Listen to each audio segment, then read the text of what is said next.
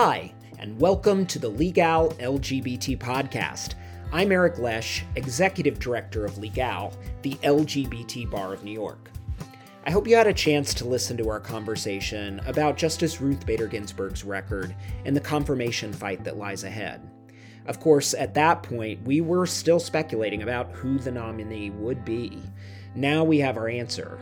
Judge Amy Coney Barrett was nominated in the Rose Garden at what we now understand to be a super spreader event where several of the White House staff, GOP senators, and even the president himself appear to have been infected with COVID 19.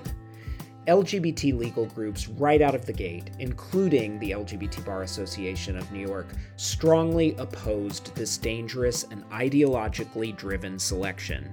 It is clear that Judge Amy Coney Barrett's history of hostility to the equal dignity of LGBT people reveals that she will use her judicial pen to strip away the hard fought victories that we've achieved up until now and to thwart all future progress for generations to come. This threat is not hypothetical. In 2015, we were fighting for marriage equality, and Judge Coney Barrett joined a letter where she publicly avowed views about marriage and family founded on the insoluble commitment of a man and a woman. She has been a guest speaker at the request of the anti LGBT hate group Alliance Defending Freedom. She has written that a judge does not have to follow precedent if she thinks it was wrongly decided. And as we prepare to persuade the justices of the Supreme Court that LGBT families deserve to be treated fairly by adoption agencies seeking the right to discriminate, Judge Coney Barrett's writings reveal that she will use the First Amendment to blow a massive hole in our nation's non discrimination laws. That is why I'm so excited about today's episode. We are going to be talking with Chris Kang. Chris is the co founder and chief counsel of Demand Justice. He served in the White House for nearly seven years as deputy counsel to President Obama and special assistant to the president for legislative affairs. Chris oversaw the selection, vetting, and confirmation of more than 220 of the president's judicial nominees and spearheaded the confirmation of Justices Sotomayor and Kagan. Of course, we're going to talk today about the fight ahead, Justice Coney Barrett's record, and what we look forward to if we have a Biden administration and a Democratic Senate in terms of reforms to the Supreme Court and the lower federal courts. It's an interesting conversation, and I can't wait to get started. Hi, Chris. How you doing? Doing good. How are you? I'm hanging in there. Uh, I'm really excited to talk to you about um, what's at stake for the Supreme Court, about Demand Justice's work, about Amy Coney Barrett's record, and about what the fight is going to look like um, over the next couple of weeks and going forward. Um, so let's get right into it. I received my email from Hillary Clinton asking that I donate to Demand Justice. I've seen your advertisements. Can you talk to me a little bit about the organization and why it's such an important uh, progressive group to be having fighting for fairness in the courts? Yeah, so first of all, I hope you followed Secretary Clinton's advice and donated to Demand Justice. Uh, if folks are not familiar with us, they should check us out at demandjustice.org or Twitter is at We Demand Justice.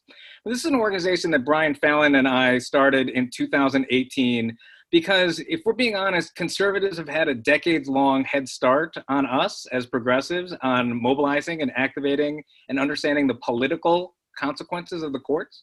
And so we felt like it was necessary for progressives to get in the game, to understand what's at risk and how the courts, and particularly Donald Trump's takeover of our courts, is really going to affect the way we live our lives for the next 30 or 40 years it's so true. And we already saw the heavy spending from uh, the Republican side to confirm, well, to steal Scalia's seat and then to confirm Justice Kavanaugh. So this is really important that Democrats and progressives get in the game and show people that we have a vision for what the courts need to be doing and elevating this issue in our discourse. Absolutely. And look, we're never going to match Republicans dollar for dollar, uh, but we never do as a progressive movement. And that's not where we find our strength. We find our strength in the people. We find our strength in people calling their senators, taking to the streets, showing up in a democratic, small d, democratic way, and fighting for what we believe in. And I think that the important thing that more and more Democrats are reali- realizing is that every single issue we care about lives and dies by the courts. So whether it's access to health care or LGBTQ equality or access to abortion or climate change or gun violence prevention, literally everything is on the line in the courts. And so we have to understand that the theory of change is not just a democratic Congress that can pass laws or democratic president that can take executive action, but really what does the court look like at the end of the day when all of these different policies are going to be challenged? It's true. And I'm wondering because we have such a legal wonky listener uh, base on this uh, podcast, if you can get us into the weeds a little bit about what's really at stake. I mean, this was the first um, SCOTUS uh, oral argument. The, the court is back um, doing work uh, for this term. We already saw an attack from Thomas and uh, Alito against marriage equality um, that really is is quite chilling. So, can you talk to us about specifically what legislation and constitutional values we're looking to see erode if we have a six three uh, majority on the court for the foreseeable future? Yes. Yeah, so, so the short answer is everything. Right. I think I think like there was a CNN like analysis headline that says if Amy Coney Barrett is confirmed, it'll be the most conservative court since the 1930s. Uh, and it is, it really is. And I think some people say, oh, you're being alarmist. But that, that Thomas and Alito uh, opinion today shows that we're not being alarmist, that even things like Obergefell are on the line. Um, certainly, people understand that Roe versus Wade will be gutted, if not flat overturned. Um, but then, look, we have the, another challenge to the Affordable Care Act is going to be heard the week after the election. This is a law that's been in place for a decade, and Republicans are still coming back with more and more disingenuous arguments. And now even Republican lawyers are saying, well, this one's beyond the pale. Don't worry, it'll never it'll never be upheld. And yet a Republican district court judge did strike down the ACA. And two Fifth Circuit judges, including one appointed by Trump, was the deciding vote to say that that was right and that the case needed to be continued. So, like, we know that at least several of these Republican appointed justices on the Supreme Court are going to find some excuse to strike down the ACA. Whether Amy Coney Barrett is the fifth vote, I think will technically be seen, but she has shown that she has been, she agrees with the dissenters in both of the previous attacks to the ACA. Um, and then everything is on the line. I think we're going from a, a Supreme Court term where John, where John Roberts was sort of the decision maker in everything to being irrelevant, right? If John Roberts is, uh, if Amy Coney Barrett is confirmed, then John Roberts' opinion is going to be uh, irrelevant. And the swing vote, the swing vote is going to be Brett Kavanaugh. And if that's not enough to terrify everybody, I don't know what is. Can you? What about voting rights? Uh, I mean, we've we've seen as soon as uh, you know preclearance went out the window, we've seen all of these voting restrictions. What does the future of of protecting the right to vote look like under a six three Republican majority? So I think that there's a really important thread to pull on because, in particular, after this last Supreme Court term, some analysts were saying, look, John Roberts is an institutionalist. He's not as bad as everybody thought he'd be. He voted the right way in the Louisiana abortion case. So he's, he's fine. fine, if not a moderate, if not like upholding some values ignores everything that happened in the summer then that came right afterwards, right? Like in time after time, whether it was Wisconsin or Florida or Texas or Alabama, these are 5 4 decisions where the court has an opportunity, especially in this pandemic, to rule, to expand voting rights, or to restrict them. And time after time, the Republican justices rule in favor of the Republican Party. And it's the pattern that we've seen from Citizens United to Shelby County versus Holder to partisan gerrymandering, keep off the voter rolls. Like this is an anti-democracy Supreme Court, and they've just agreed to hear another case that could gut the voting rights even further this term. So I think that that we really have to think critically about what not just the six-three majority would do, but really what this five-four majority already has been doing. That's right. Well, let's get into Amy Coney Barrett a little bit. Can we talk about you know, our organization, Lambda Legal, NCLR, all the major LGBT organizations are opposing Amy Coney Barrett's confirmation because of her record attacking LGBT people. But obviously, she's got views that are quite extreme about applying her religious views, her personal religious views, on uh, in judicial opinions. Um, so, what is at stake for women, people of color communities, religious minorities, LGBT people if Amy Coney Barrett um, is confirmed? What does her record tell us? So, she has a very extreme record. Uh, and you're right, the LGBTQ organizations um, have been there since 2017, fighting her nomination because of her extreme record, because she sort of accepted an honorarium to speak at the Alliance Defending Freedom. I don't know if that's the made up name that ADF stands for, but um, right, a hate group that sort of is very clearly uh, opposed to to gay people. Period, more or less rights for them. Um, but I think like she has a very demonstrated um, record of hostility to justice and equality. She openly says that her her mentor is Antonin Scalia, who she who she clerked for. She has a very regressive record. So she's on the she's on the record twice saying that she would strike she would have voted the other way in the Affordable Care Act. She's on the she's voted against immigrant rights in allowing Trump to proceed with his public charge rule, which is essentially a wealth tax a wealth test for immigrants. She's voted the wrong way on abortion restrictions. She's voted the wrong way on employment discrimination. Sort of time and time again, she, when given an opportunity, she's on the wrong side of justice and equality. And that just sort of shows that she really fits this Donald Trump mold of the, the litmus test and the kind of judge that he wants to put forward do you think that we we think judgment is paramount for a judge? It's in the title. Do you think that her involvement in the super spreader event that's becoming increasingly uh, referred to that way shows some kind of lack you know shed some ish uh, uh, light on her ability to show judgment um, and to understand the health risks? How would she be deciding the aca if she has a cavalier uh, attitude about uh, COVID and the dangers uh, that people face from from contracting this disease.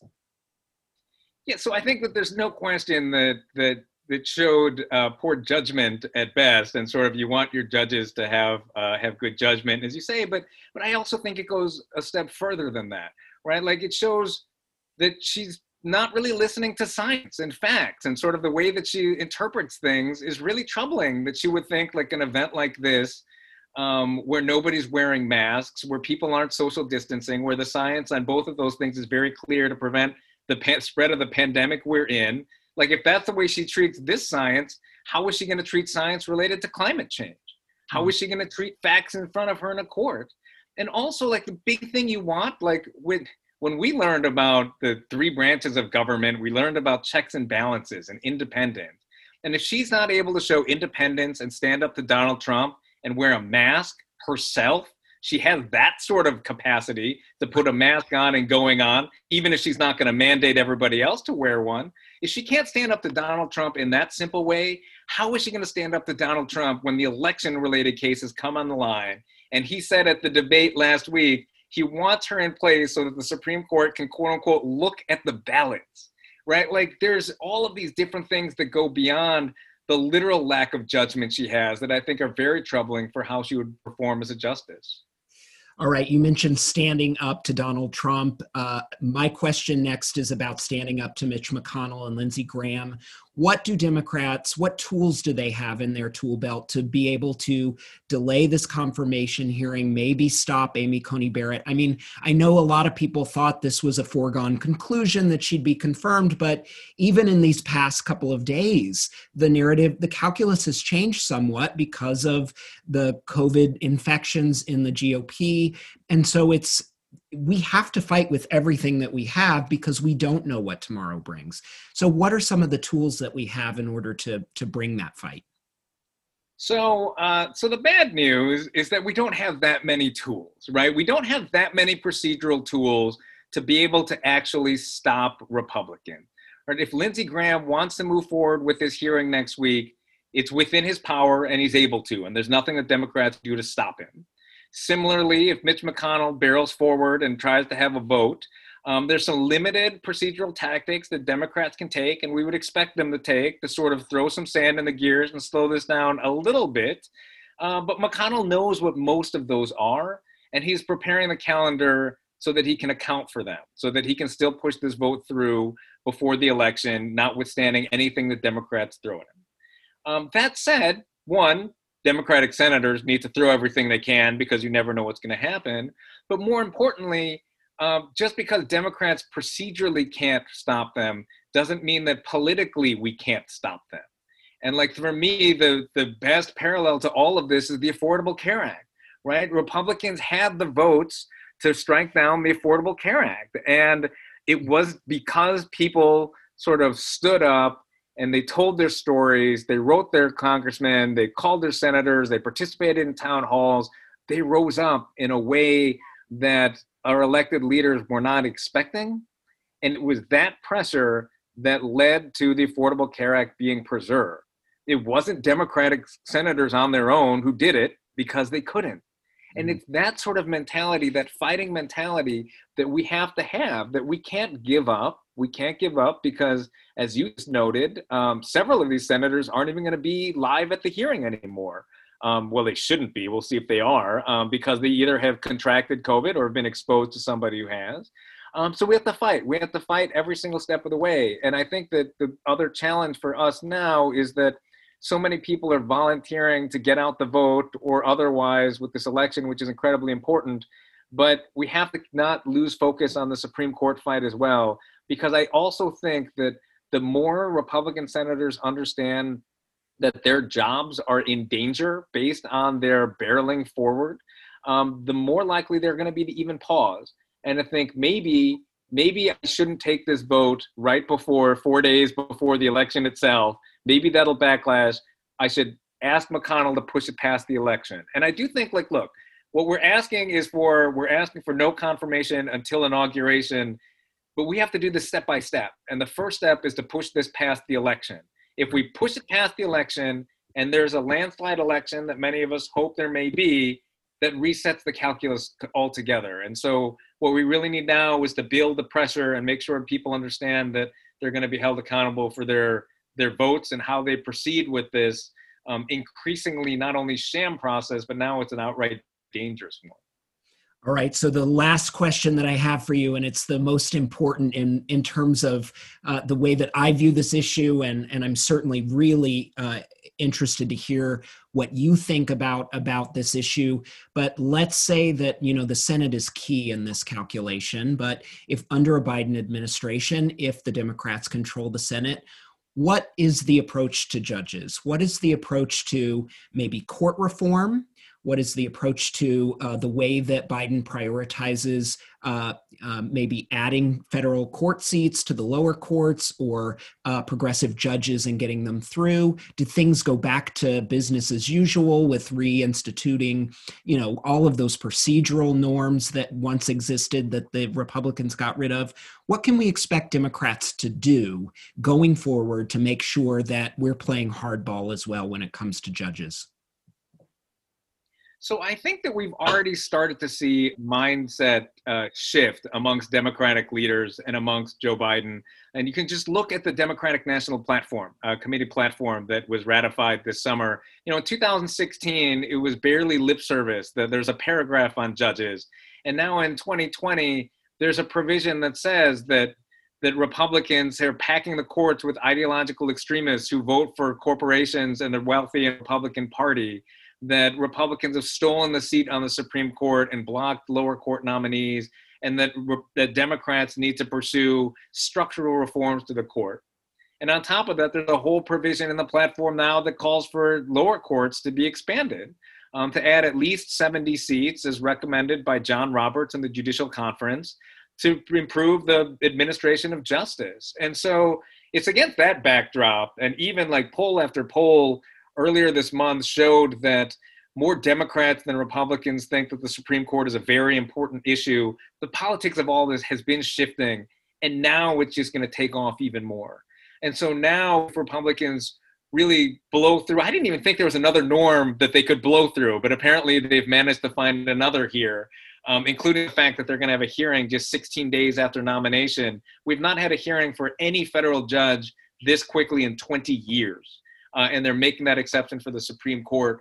Now, Democrats have to think like, what is the response? What does the response have to be beyond the lower court expansion they've already been talking about, beyond prioritizing judges, beyond getting better, more progressive judges like civil rights lawyers and public defenders, public interest lawyers? What is the next step? And I think really the question here is going to be is going to be around court reform. And I will say this like Chuck Schumer has said nothing is off the table.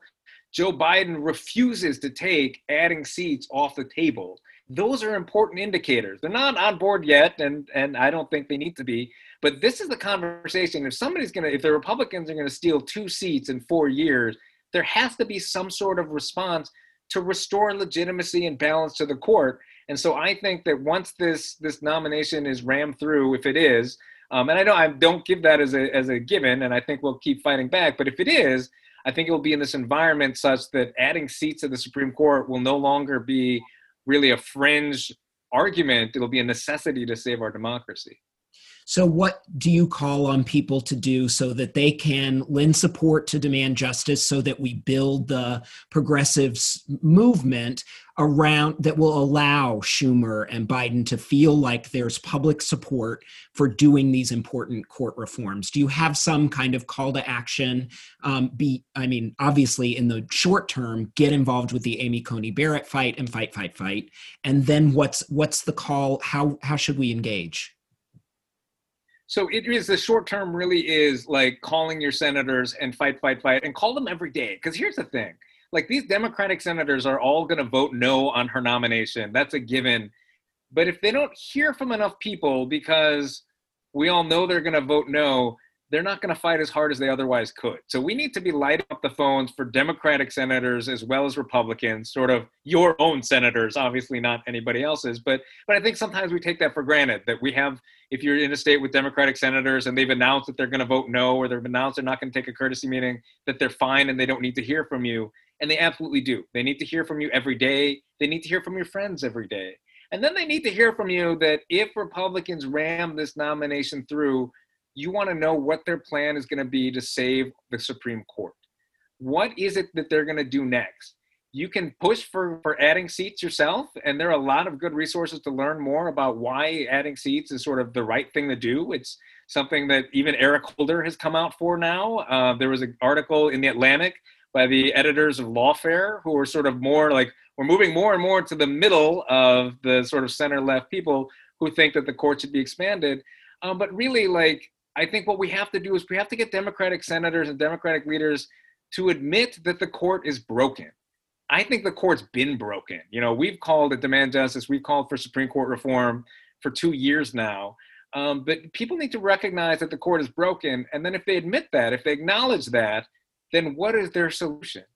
Their solution to me, again, it's only logical that we have to add seats now to balance out this theft and to restore legitimacy to the court right? The Supreme Court's had a majority Republicans for the last 50 years, even though Democrats have won six out of the last seven presidential elections by popular vote, right? We're at the point now where a majority of the court will have been appointed by a president that lost the popular vote.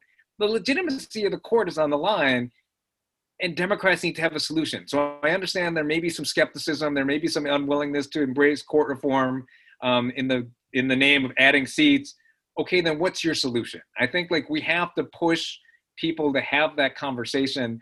Um, and I really do think the more we talk about it, the more we push it forward, the more it really becomes the logical and only possible response in this moment.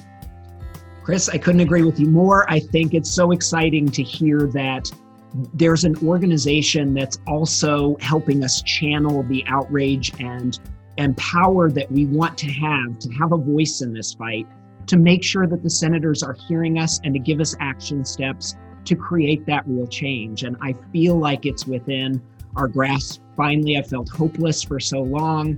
And I think hopefully we can really get there in the next couple of months, even though it's going to be an all out, an all out uh, fight until then, um, every single day. So we won't let up, but we're glad to be fighting alongside you.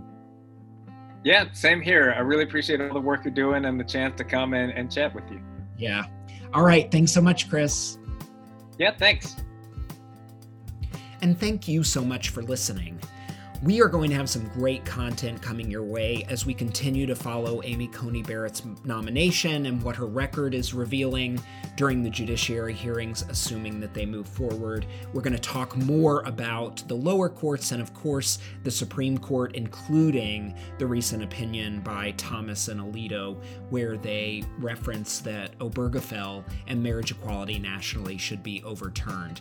So we've got some great things heading your way. Thank you so much for listening. You can find us on iTunes, on legal.podbean.com, and now we're up on Spotify. So make sure you like us, give us reviews, uh, and refer your friends. Thank you, and we'll be back soon.